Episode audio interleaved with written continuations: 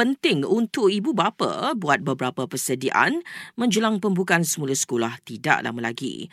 Ujar pakar pendidikan Profesor Madya Dr. Aril Haimi Muhammad Adenan, antara yang penting adalah persiapan kelengkapan sekolah asas, misalnya baju seragam yang padan, alat tulis yang sesuai dan beg sekolah dalam keadaan baik. Yang kedua, pastikan juga kerja sekolah, kerja rumah itu kalau ada, selesai. Supaya nanti si kecil, anak kita, ya, anak remaja kita tidak didenda oleh guru. Beliau juga saintis sosial multidisiplin untuk memberikan saranan ini.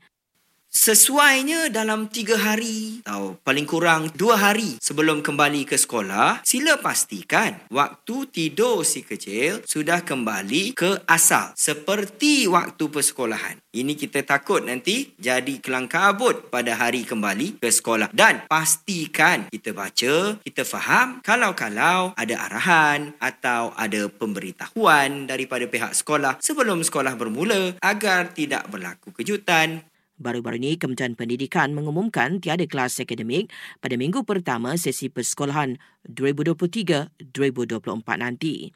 Sebaliknya diisi dengan penerapan nilai-nilai jasmani, emosi, rohani, sosial dan intelek.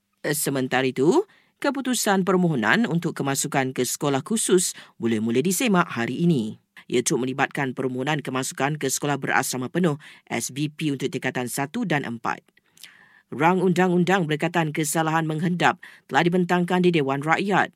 Ia bakal menyaksikan pesala kes hendap termasuk menggunakan peranti pengesan boleh dihukum penjara sehingga tiga tahun atau denda atau kedua-duanya.